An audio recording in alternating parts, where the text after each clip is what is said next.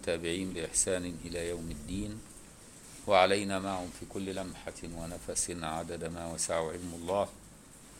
اللهم اغفر ذنوبنا واستر عيوبنا بلغنا مما يرضيك آمالنا حققنا بحقائق أهل القرب واسلك بنا مسالك أهل الجذب. علمنا ما ينفعنا وانفعنا بما علمتنا وزدنا علما. واختم بالصالحات أعمالنا وخذ بأيدينا إليك أخذ الكرام عليك.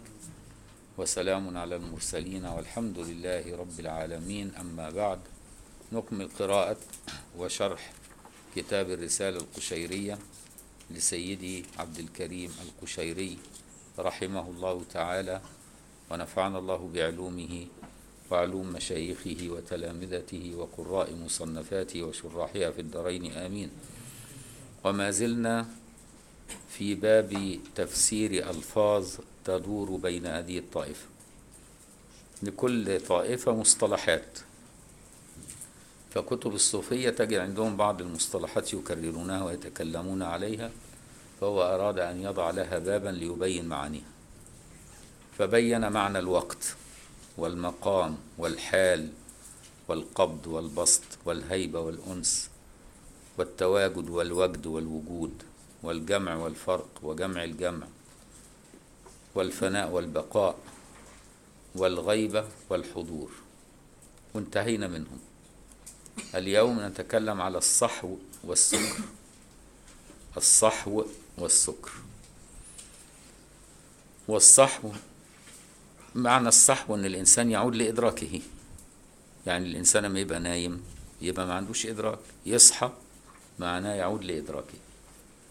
فالصحو هو أن الروح بعدما غابت في ملكوت المعاني والحقائق تعود لإدراكها. كويس؟ فده يسموه صح أما السكر فده غيبة بوارد قوي. يعني يأتي وارد قوي كده تبص تلاقيه يحصل له نوع من الغياب بحيث لو ناديت عليه ما يسمعكش. ولو مشيت قدامه ما يشوفكش إنه مفتح عينه. فده يبقى حالة من شدة الغياب في بحار الحقائق. عشان كده بيقول فالصحو رجوع إلى الإحساس بعد الغيبة والسكر غيبة بوارد قوي. الوارد يأتي من الله والورد يأتي من العبد. يبقى العبد يأتي منه الورد والوارد يأتي من الله. كويس؟ فالوارد ده قد يأتي بغتة. يفجأك وقد يأتي نتيجة الورد ثمرة الورد. وقد يأتي بغتة بغير ورد. فإذا كان الوارد قوي غاب غيبة قوية لدرجة إيه؟ يصل إلى درجة يبقى زي السكران. اللي هو مش دريان يقول لك سكران طينة. طينة يعني يعني تقول له اسمك إيه حتى ما يعرفش. عنوان بيتك فين ما يعرفش. فزي ما في سكر بخمر الدنيا في سكر بخمر الحقيقة. كويس؟ سكر خمر الدنيا سكر جسماني عقلاني. أما سكر بخمر الحقائق سكر روحاني. فدي حاجة ودي حاجة. والسكر غيبة بوارد قوي. والسكر زيادة على الغيبة من وجه. يعني السكر يشبه شوية الغيبة لما اللي اتكلمنا عليه في المجلس السابق. لكن في في فرق بسيط. من وجوه. إن صاحب السكر قد يكون مبسوطا إذا لم يكن مستوفا في حال سكر.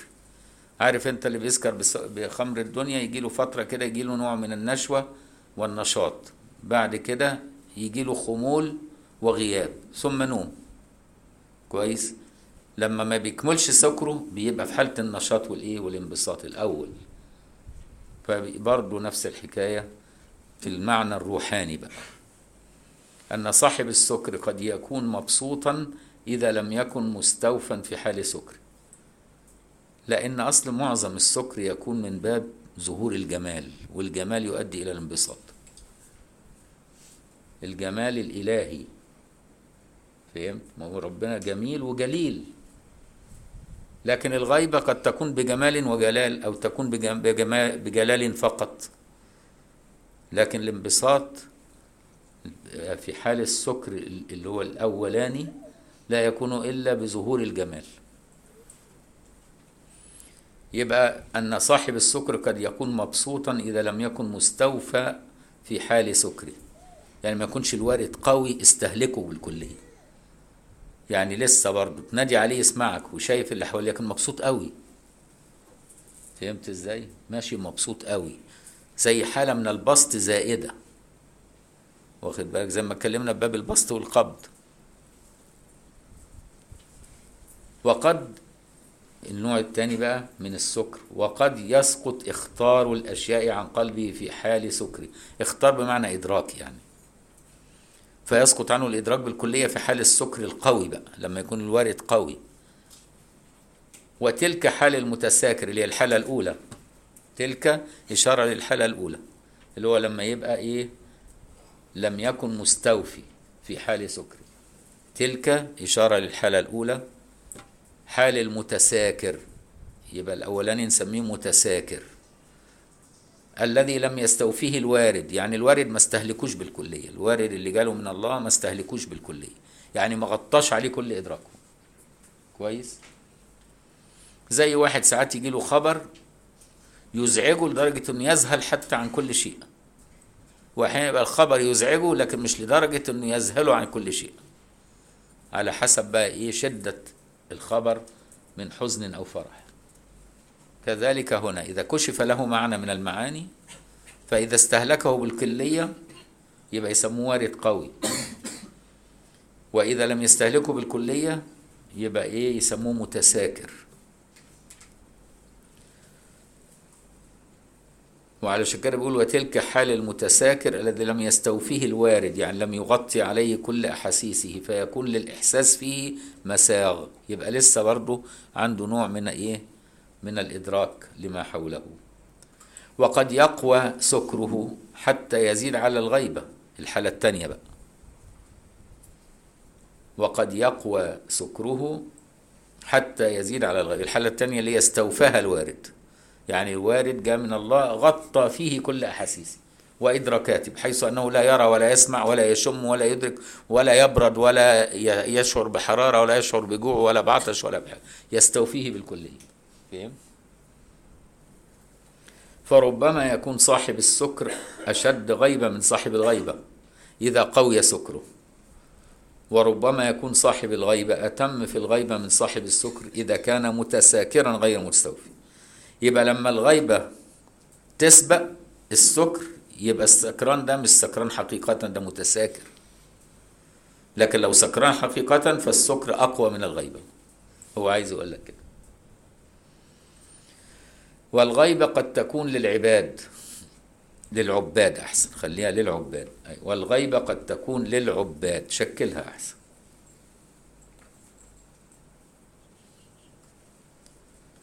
العباد اللي هم أهل الإرادة أهل السلوك. كويس؟ اللي نسميه مريد سالك. مشغول بالعبادة والذكر والطاعة والصيام والقيام والصدقات وصلة الأرحام. ده ده اسمه العباد. مشغول في عبادة ينتقل من عبادة لعبادة ومن عبادة لعبادة.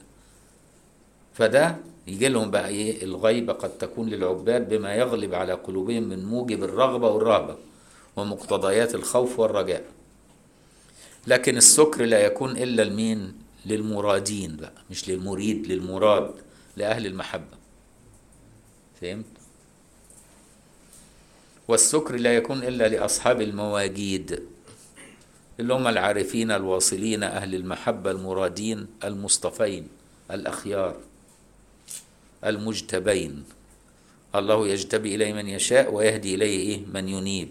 يبقى النوع الأول هو المنيب والنوع الثاني المجتبى.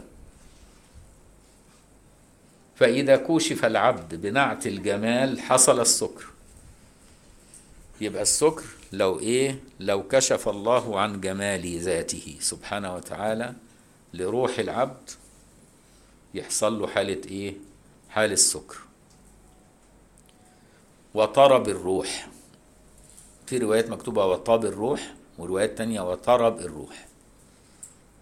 طرب الروح يعني نشوة الروح. وهام القلب. يبقى طرب الروح وهام القلب. والقلب هيمان القلب معنى إيه؟ ذوبانه في المحبوب. يقول لك هيمان يعني إيه؟ دائب في ذاب في محبوبه. يبقى اسمه هامة الهاء جاية هم في الصحراء يعني تاه في الصحراء. يعني نوع من التوهان وعشان كده من ضمن كلمة ضال معناه محب لأن الضال اللي هو التائه تقول أنا ضليت الطريق تهت. وعشان كده يطلق أيضا على المحب الهيمان ضال. ووجدك ضالا فهدى. يعني ووجدك محبا ذائبا في حبنا فهدى بك وهدى إليك. فهمت بقى؟ يبقى ضال هنا مش معنى ضلال الغواية. لأن الكلام موجه للنبي النبي بعيد عن الغواية. فهمت بقى إزاي؟ يبقى كلام ضلال يليق بمرتبته. والضلال هنا بمعنى التوهان والهيمان في حب المحبوب. فهمت بقى؟ زي ما يقول إيه؟ إنا لنراها في ضلال مبين يعني في حب شديد ليوسف. توهها عن مقامها لدرجة إنها تنازلت عن مقامه وهي سيدته فإيه؟ فراودته عن نفسه. عشان كده إيه؟ قال لك إيه؟ الحب بهدلة خلاني أندلة شكوكو قال كده. واخد بالك؟ يعني أحيانا الحب لما يزيد بالإنسان يهيم فيه يجعله يفقد إدراكه ويذوب في محبوبه. فهمت إزاي؟ فكلمة ضل دي في معاني اللغة كتيرة. منها مثلا الاختلاط الذي يست... لا تستطيع أن تفصل أحدهم عن الآخر. لو شيء اختلط بحاجة تانية بحيث ما تعرفش تفصلهم خلاص يسموها ضل الماء في اللبن أو ضل اللبن في الماء. طب حط أنت لبن على المية وبعدين افصلهم ما تعرفش خلاص. فهمت؟ حط سكر في مية ودوبها تعرف ت... أو يقول لك ضل السكر في الماء. يعني إيه؟ اختلط وغاب فيه. يبقى الضلال له معاني كثير غير معنى اله... إيه؟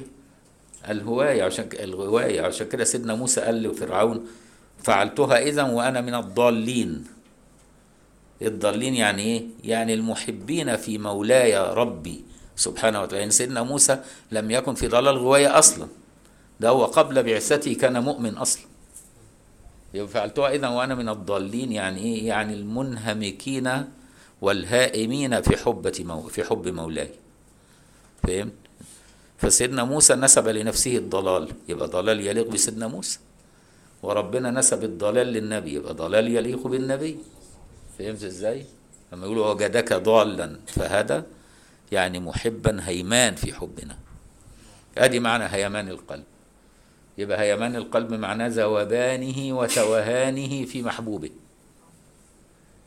عشان كده أول ما ربك يكشف عن نعت جماله لروح العابد يغيب في محبوبه. زي ابن الفارد كده. ابن الفارد إيه؟ يعني بيقول لك من أئمة العشق الإلهي. لأن ربنا كشف له عن بعض جماله فهجر كل شيء. لا يرى أي شيء جميل بعدها. كل شيء يشوفه يبقى قبيح لأنه شاف الجمال الإلهي. فانعزل عن الناس. كان يرى المرأة الجميلة كالحائط كالجدار. كله سواء عنده لأنه كشف الله له عن جماله. فبقاش عنده مساغ آخر لجمال آخر. فهمت؟ يبقى هام القلب. عشان كده إذا كشف العبد بنعت الجمال حصل السكر وطاب الروح وهام القلب. وفي معناه أنشدوا بيقولوا يعني نشيد يصل حال العبد مع ربه محبوبه. فبيقول فصحوك يعني أيها العبد كأن ربنا بيقول للعبد اللي كشف له عن أسرار جماله فصحوك من لفظي هو الوصل كله. فصحوك من لفظي يعني من خطابي ومناجاتي لك. هو الوصل كله. وسكرك من لحظي يعني ملاحظة جمالي. وسكرك من لحظي يبيح لك الشرب. فما مل ساقيها وما مل شارب عقار عقار لحاظ كأسه يسكر اللب. فما مل ساقيها يعني المتفضل بها سقيها مين اللي هو ربك؟ هو الذي يسقي هذه الروح. فهمت؟ فما مل ساقيها يعني فما قطع ربها عنها سقياها بالإلهام. وما مل شارب والعبد عند سقياه يبقى هو اللي شارب. لا ده يمل فيقطع ولا ده يمل فينقطع عن الشرب. فما مل ساقيها وما مل شارب عقار لحاظ. عقار اسم من من أسماء الخمر. لأن الخمر تغطي الإدراك. وكذلك هذا التجلي الجمالي يغطي الإدراك. فيشبه الخمر من وجوه. عقار لحاظ يعني خمر ملاحظة الجمال. عقار لحاظ كأسه يسكر اللب يعني العقل. فلما سكر العقل فقد التمييز. وأنشدوا أيضا فأسكر القوم دور كأس وكان سكري من المدير. فأسكر القوم دور كأس. يعني الناس اللي بيشربوا خمرة بيسكروا من كأس بيدور عليهم كل واحد يشرب منه شوية. كويس؟ وكان سكري من المدير. أما سكري أنا فكان من الفاعل مش من الفعل؟ من المتفضل مش من الفضل. من الساقي مش من السقيا. فهمت؟ عشان كده بيقول وكان سكري من المدير. يعني من الفاعل لا من الفعل نفسه. وأنشدوا أيضا لي سكرتان وللندمان واحدة. الندمان اللي هم قاعدين مع بعض يشربوا مع بعض. فهم؟ لي سكرتان وللندمان واحدة. يعني اللي بيشربوا معايا هم سكروا بحاجة واحدة. سكروا بالنعمة. لكن أنا ليا سكرتان بقى. سكرة بالنعمة وسكرة بالمنعم. فهمت بقى؟ لي سكرتان وللندمان واحدة شيء خصصت به من بينهم وحدي. اللي هو التفات للمنعم وليس للنعمة فقط. وأنشدوا أيضا. سكران. سكر هوى وسكر مدامة. سكر هوى يعني سكر إيه نالها عن هواه وعن إيه وعن رغبة وعن محبة في النعمة. وسكر مدامة سكر مح... مح... محبة المنعم بقى. فمتى يفيق فتى به سكرانه فهمت؟ كل دي المعاني دي أرادوا ينصغوها في صورة شعر يعني هذه المشاعر اللي حسوا بها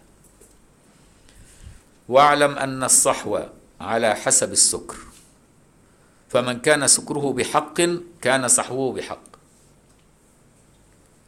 يعني من كان سكره بحق يعني بعون من الله وتوفيق من الله يبقى صحوه أيضا بحق وتوفيق من الله.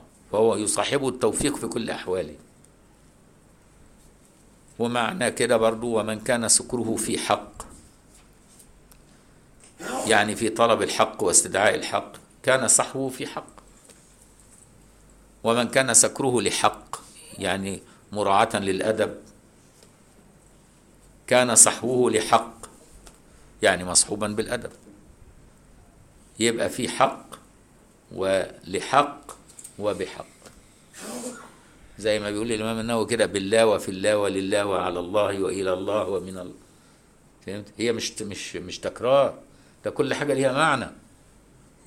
فهمت إزاي؟ مش مش تقرا انت بعض الأحزاب يقول بالله ولله وفي الله وعلى الله ومن الله وإلى الله. آه كل حاجة ليها معنى كل حاجة ليها مقام. فمفيش تكرار.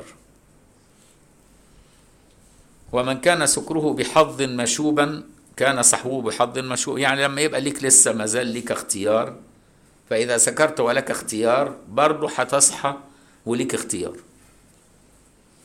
فهمت إزاي؟ لأن نفسك لسه موجوده اللي هي بتختار. فهمت ومن كان سكره بحظ مشوبا يعني مخلوطا بحظ نفسه. كان صحوه بحظ مصحوبا. يبقى برضه هيصاحبه في حال صحوه شعوره بالأنا. فهمت؟ ومن كان محقا في حاله كان محفوظا في سكره.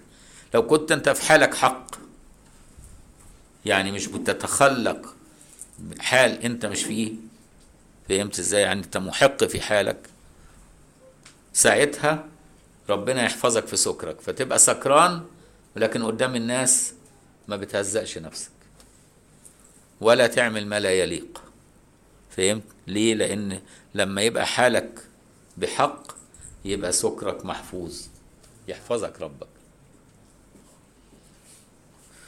واللي هو قال عنه سيدنا الإمام الجنيد وترى الجبال تحسبها جامدة وهي تمر مر السحاب. يعني يغيب مهما غاب ومهما يحصل له تجليات هو قاعد قدام الناس في وقاره لا يتأثر. بخلاف بقى اللي بيبقى إيه؟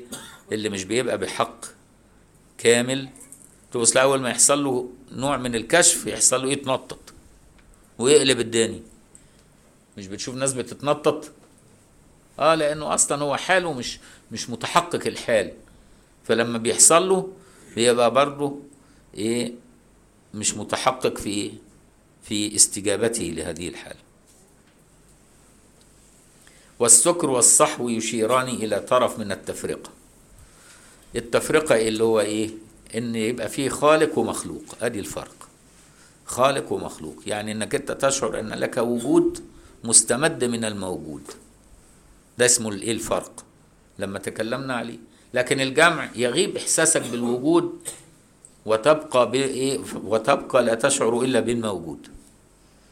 بالكلية يسموه الجمع بقى. يعني لا يرى إلا الخالق لا يرى معه إيه خلق ولا يرى معه كون. فهمت بقى؟ والسكر والصحو يشيران إلى طرف من التفرقة. يعني اللي بيحصل له سكر واللي بيحصل له صحو دول بيبقى إيه شغالين في مقامات التفرقة. واحد في أول المقام والتاني في آخر المقام. الصحو يبقى في أول مقام التفرقة. وكلما مشي في المقام شوية يغيب التفرقة تضعف تضعف تضعف لحد ما تغيب لحظة يبقى سكران وبعدين يرجع تاني. فهمت؟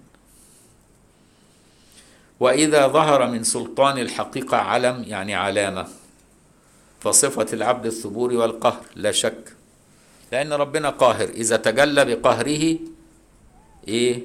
تدكدك كل شيء. وعلشان كده يقول لك وإذا ظهر من سلطان الحقيقة علم يعني علامة فصفة العبد الثبور والقهر. الثبور اللي هو الهلاك والقهر اللي هو الانمحاق. وفي معناه أنشدوا إذا طلع الصباح لنجم راح تساوى فيه سكران وصاح.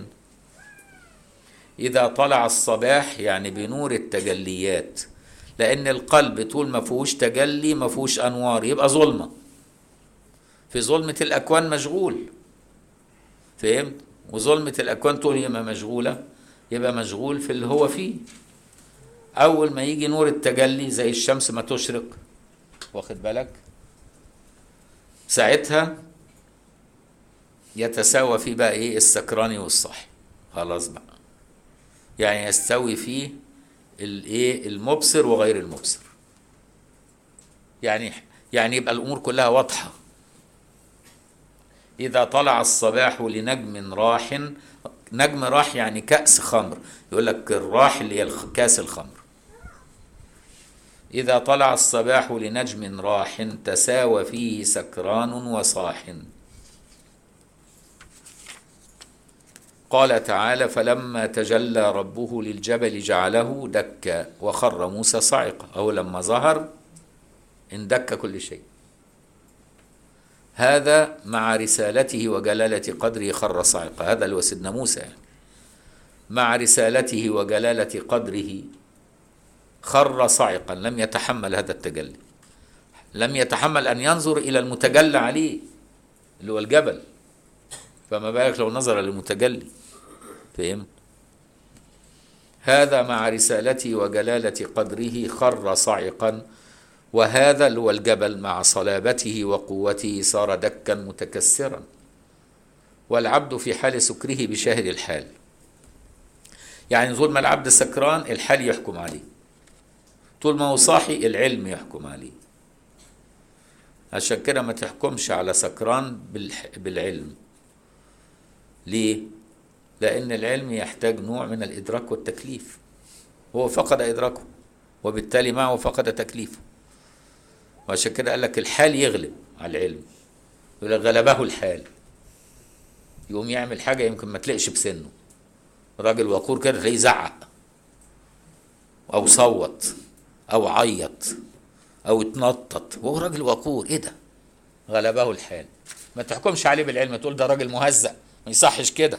ساقط المروءة. يا عم لا الحال يغلب على العلم. لما يبقى صاحي ومدرك ويعمل كده ساعتها أحكم عليه بالعلم. فهمت بقى إزاي؟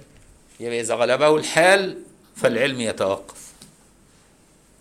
فهمت بقى إزاي؟ زي ما نقول ده مريض. حاله مريض. لا يستطيع أن يتوضأ. يبقى حاله يغلب العلم فهم ما يتوضأش. يتيمم ويصلي. طب حاله في مرض شديد يمنعه حتى من الوضوء وايه والتيمم. يبقى العلم توقف يقول له صلي على طول ولا وضوء ولا تيمم. فهمت بقى إزاي؟ يبقى الحال يغلب العلم. زي ما نقول ده مريض وجاء عليه رمضان. العلم بيقول له صوم وحاله منعه من الصوم. فهمت إزاي؟ فلا تعيب على صاحب الحال.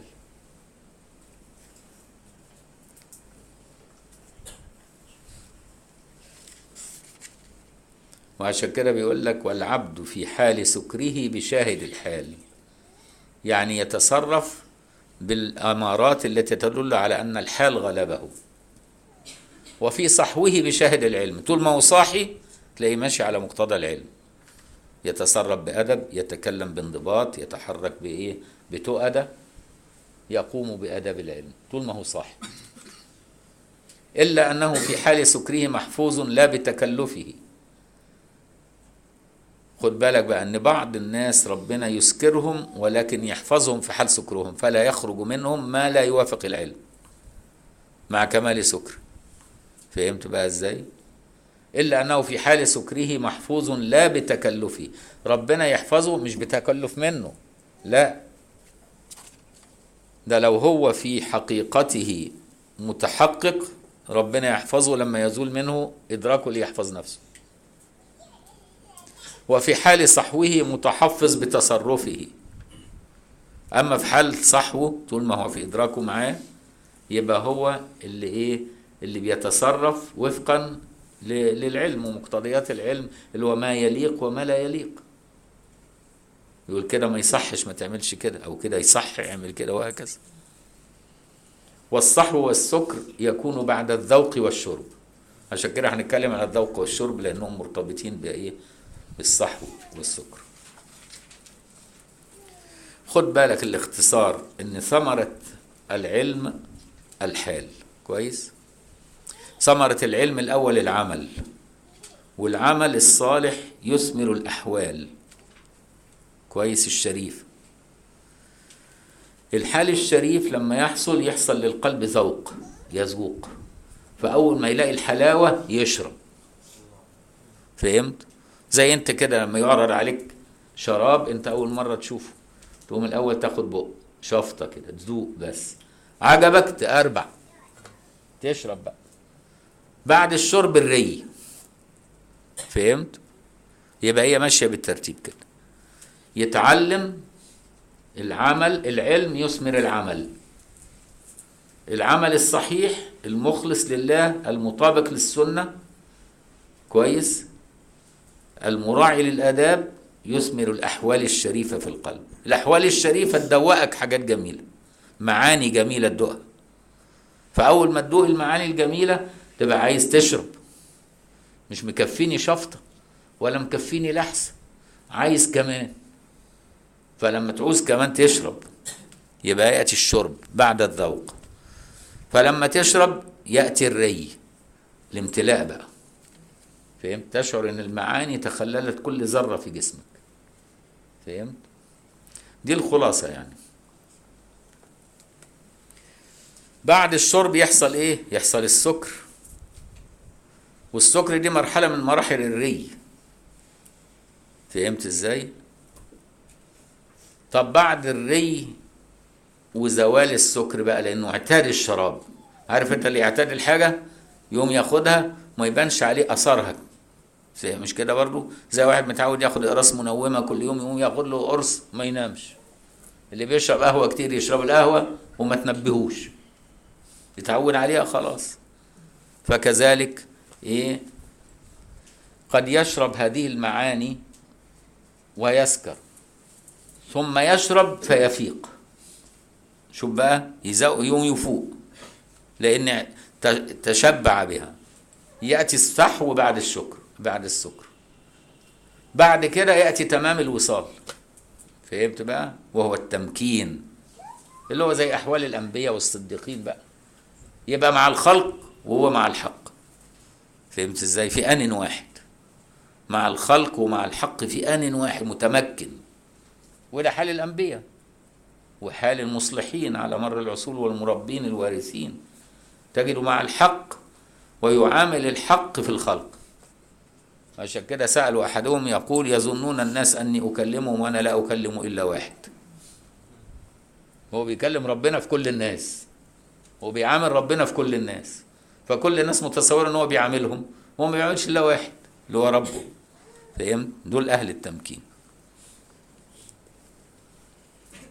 الذوق والشرب. ومن جملة ما يجري في كلامهم الذوق والشرب. كتير تسمع أنت مثلا الدكتور علي يقول لك من ذاق إيه عرف ومن إيه عرف اغترف يعني شرب بقى. واخد بالك؟ حتى يرتوي. مش كده برضو؟ تملي يقولوا لك الحاجات دي في وسط كلامهم. ويقصدوا ذوق المعاني. لأن الروح تحس بالمعاني إحساس الجسد بالمحسوسات. يعني المعاني للروح تعتبر شيء محسوس. فهمت إزاي؟ تشعر بها وت... و... وتحيا بها وتعتاد عليها وقد تموت لو حرمتها. فهمت بقى إزاي؟ ويعبرون بذلك عما يجدونه من ثمرات التجلي ونتائج الكشوفات بواده وبواده الواردات. بواده الواردات. بدهه يعني فجأه. بواده الواردات يعني الوارد المفاجئ للعبد يفجأه. وأول ذلك الذوق ثم الشرب ثم الري. فصفاء معاملاتهم يوجب لهم ذوق المعاني. صفاء معاملاتهم مع الحق يعني عبادتهم لما تبقى صافية يوجب لهم إيه؟ يثمر لهم ذوق المعاني. ثم تأتي المعاني في القلوب فيذوقونها. ووفاء منازلاتهم المنازلات يعني ارتقائهم من مقام لمقام. ينزل مقام ويسيبه وينزل مقام تاني. ينزل من مقام لمقام. دي اسمها المنازلات اللي هي الارتقاء من مقام إلى مقام. ووفاء منازلاتهم يوجب لهم الشرب. يبقى المعاملات توجب لهم الذوق والمنازلات اللي الارتقاء من مقام لمقام يوجب لهم الشرب. يبقى الشرب لأهل المقامات والذوق لأهل الأحوال. فهمت؟ أنت بتدوق يعني في لحظة والحال يجي لحظة. ما يدومش. إنما عشان تشرب عايز بقى تقعد بقى مستقر كده وتقربع بقى. فهمت إزاي؟ يبقى معناها مقام. يبقى اللي في المقامات يشربوا. وفي الأحوال تيجي له بدهة كده تبدهه يعني تفجأه فيذوق حاجة حلوة وبعدين تختفي. يرجع تاني يجتهد يجتهد يجتهد يجتهد يقوم إيه؟ تجي له وتطول شوية وبعدين تختفي. لأنه ما يتحملهاش لأول مرة تجي له وتقعد. ده كأن ربنا بيأهله. لحد ما يوصل لمرحلة يتحمل إنها تجيله وتقعد بقى. فهمت؟ ودوام مواصلاتهم يقتضي لهم الري. يعني طول ما انت مواصل مع الله ومستمر في صدقك توجهك إلى الله يستمر في الشرب معك في سقيك يعني بالمعاني حتى تصل إلى حال الري. وإن كان بعضهم أنكر إن في حال تسمى ري أصلا. بل بالعكس المعاني كلما شربت منها ازددت عطشا. فهمت؟ في بعض العلماء مفيش حاجة اسمها ري. ري إيه؟ هو المعاني ليها نهاية. ولا الروح دي هتشبع؟ دي الروح دي من عالم الإطلاق. واللي يشبع ده من عالم القيود. يقول لك خلاص بطني اتملت. إنما الروح كل ما تاخد توسع وكل ما تاخد توسع إلى ما لا يعلمه إلا الله. فاهم؟ وبالتالي في بعضهم كمان كان لا يرى أن هناك شيء اسمه ري. فهمت إزاي؟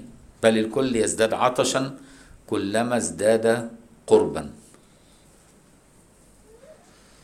المهم على أي حال فصاحب الذوق متساكر. اللي وصف الري وصف حاله إن هو وصل لمرحلة ما زادتش. فقال خلاص أنا ارتويت. قنع بها. قنع بها ليه يعني كده كفاية الحمد لله فرح بيها. فقنع بها. يقوم يقول لك أنا ارتويت. لكن في واحد تاني همته عالية. كل ما ربنا يديله حاجة يقول له أنا مش عايز الحاجات دي ولا عايز المعاني ولا عايز الذوق أنا عايزك أنت. فاهم؟ فده بقى يفضل يديله يديله يديله لحد ما يصلح للحضرة. فهمت بقى؟ لكن في واحد تاني يتلهي في أي هدية. فهمت إزاي؟ زي عيل كده تديله شوكولاتاية يبطل زن. فهمت بقى إزاي؟ لكن واحد تاني بيحب أبوه. كل ما يديله شوكولاتة يقول له أنا عايزك أنت مش عايز شوكولاتة يا بابا أنا عايزك أنت. فهمت؟ يعمل إيه أبوه لما يقول له أنا مش عايز شوكولاتة أنا عايزك أنت ياخده في حضنه. فهمت بقى إزاي؟ فاللي قال لك أنا ارتويت اللي هو اكتفى بإيه؟ بالشرب. لكن اللي يريد الساقي لا يكتفي بالشرب. فهمت بقى المسألة؟ فكلهم بيتكلم على حسب حاله ومقام فصاحب الذوق متساكر. اللي ده حاجة يا دوب كده جات له نوع من النشوة يبقى متساكر لسه ما سكرش.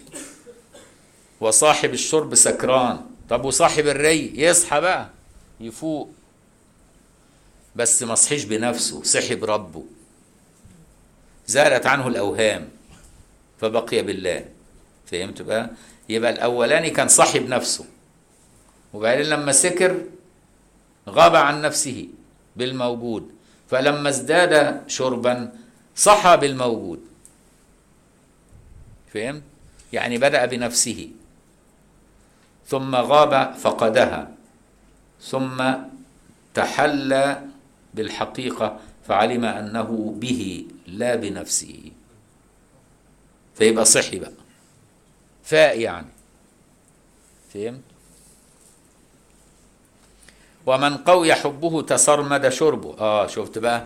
اللي يقوى حبه لله يستمر. تسرمد يعني يدوم سرمد يعني دائم. ومن قوي حبه تسرمد شربه. ليه؟ لأنه صار مع الباقي الدائم يوم يدوم. فإذا دامت به تلك الصفة لم يورثه الشرب سكرا. خلاص هيفضل باستمرار مع الدائم القيوم فيبقى قائم به. فيبقى في تمام الصحو. الصحو بالله لا بنفسه.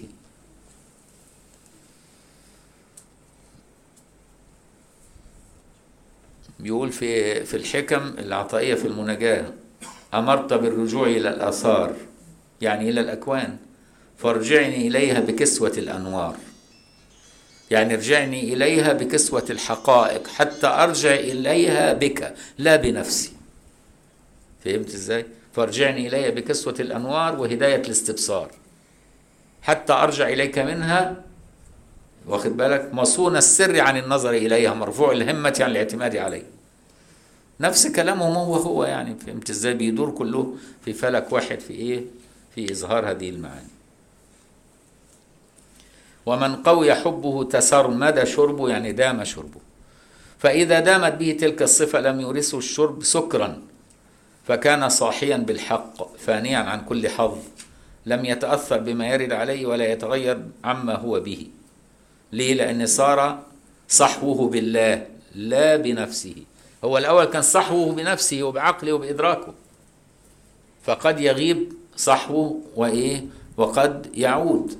لكن يبقى صحوك بالله خلاص بقى. ما فيش سكر بقى ولا غياب.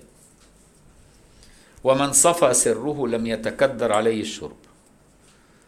اللي سره طبعا صافي ما هو السر ده اللي هو الوعاء اللي بتصب فيه هذه المعاني. فلو سرك صافي المعاني تفضل صافية. طب لو سرك فيه كدر المعاني الرائقة دي تنزل مع هذا الكدر تتعكر. فهمت؟ ومن صفى سره لم يتكدر عليه الشرب ومن صار الشراب له غذاء لم يصبر عنه ولم يبق بدونه لأن صارت روحه معتمدة عليه. خلاص ما تعرفش تتفطم عنه. فلا مأوى لها إلا مولاها. وأنشدوا وإنما الكأس إنما الكأس رضاع بيننا فإذا لم تذقها لم تعش. وأنشدوا عجبت لمن يقول ذكرت ربي فهل أنسى فأذكر ما نسيت؟ عجبت لمن يقول ذكرت ربي أي بنفسي. فهل أنسى فأذكر ما نسيت لكوني به؟ فهمت إزاي؟ فمن هو قائم على كل نفس بما كسب. فهو أقرب إلي مني. وعلى كده يقول إيه؟ كيف أترجم لك بمقالي وهو منك برز إليك؟ أم كيف لا تحسن أحوالي وبك قامت إليك؟ مش كده برضو؟ لأنه صار قائم به سبحانه خلاص مش بنفسه. عجبت لمن يقول ذكرت ربي فهل أنسى فأذكر ما نسيت؟ شربت الحب كأسا بعد كأس فما نفذ الشراب ولا رويت. ويقال كتب يحيى بن معاذ إلى أبي يزيد البسطامي كل واحد ليه مقام بقى؟ الأولية كانوا يحبوا يختبروا مقامات بعضهم يشوف كل واحد في أي مقام. فكتب يحيى بن معاذ إلى أبي يزيد البسطامي يقول له إيه؟ ها هنا من شرب من كأس المحبة لم يظمأ بعده. إحنا هنا في المكان بتاعنا ده اللي شرب خلاص من كأس المحبة لا يشعر بظمأ خلاص. فكتب إلي أبو يزيد عجبت من ضعف حالك. ها هنا من يحتسي بحار الكون وهو فاغر فاه يستزيد. يبقى ده حال وده حال. كل واحد يعني بيقول الحال بتاعه. واعلم أن كاسات القرب تبدو من الغيب ولا تدار إلا على أسرار معتقة. يعني لابد أن يكون سرك معتقا من الشهوات ومن الرغبات ومن الغفلات. فهمت؟ هذه معناها معتقة مش أسيرة الشهوات وأسيرة الرغبات وأسيرة الغفلات لا. وعشان كده قال لك إيه؟ لا تدار إلا على أسرار معتقة وأرواح عن رق الأشياء محررة. يعني من التعلق بالعادات القاطعة. إذا كنت أنت مش عارف تبطل تدخين ولا تبطل فنجان القهوة اللي اتعودت عليه. هتدوق أنت الحاجات دي. أنت بقيت في رق عادات ما تقدرش تبطلها. وعشان كده يقول لك الولي لا عادة له ما في مش أسير حاجة لأنه عبد لله بس مش عبد لعادة. يعيش مع الله على كل حال. أغناه أهو عبد لله عبد الغني أفقره يبقى عبد الإيه؟ عبد المغني. فهمت إزاي؟ فهو على كل حال. إذا أفقره يبقى عبد المانع. فهمت؟ وإذا أغناه يبقى عبد المغني. وإذا أنساه الفقر والغنى يبقى عبد الغني. فهو على كل حال عبد لله مش متوقف على حال معين هو قائم فيها. طول ما أمواله معاه وسريره جنبه وقصره موجود وولاده حواليه وتجارته رايجة وجسمه سليم يبقى هو تمام مع الله. أول ما يحصل خلل في الحاجات دي يبتدي يتقهقر. ده ما ينفعش. للمعاني دي كلها ده ما ينفعش. غير صالح. فهمت؟ علشان كده بيقول لك لابد كاسات القرب دي اللي بتتم فيها ذوق وشرب وسكر وصح والحاجات دي كلها دي ما تبقاش إلا على أسرار معتقة يعني من رق شهواتها. وأرواح عن رق الأشياء محررة يعني التعلق من العادات القاطعة. في عموم الأوقات بقى. من عادته التسويف من عادته يسمع الصلاة. يقول لك كمان شوية. كمان شوية. إن شاء الله. ويصلي هو كل حاجة بس مش في أول الوقت. فهمت إزاي؟ آه ده ما ينفعش ده. ده هيفضل طول عمره في KG 1 ده مش هيرتقي حتى ال KG 2 وإحنا بنتكلم هنا ناس post graduate يعني إيه؟ يعني عدوا الدكتوراه كمان. ففي فرق كبير بين واحد لسه في KG 1 مذاقه للحقائق مختلف عن واحد بيعمل دكتوراه وعن واحد عمل عشرين دكتوراه وعن واحد مع الدكتوراهات دي كلها طوف الكون فإدراكاته وسعت فهمت؟ فكل واحد على حسب همته. وربنا بيدي إيه؟ على قدر فضله لمن صدق في الهمة. فهمت؟ فالمطلوب منك صدق الهمة والعزم والمداومة. وبعدين بعد كده ربك يملى لك كاسك. فهمت؟ نسأل الله السلامة وأن يحققنا بحقائق أهل القرب ويسلك بنا مسالك أهل الجذب ونقف على المحو والإثبات. الأربعاء القادم إن شاء الله. اللهم علمنا ما ينفعنا وانفعنا بما علمتنا وزدنا علما.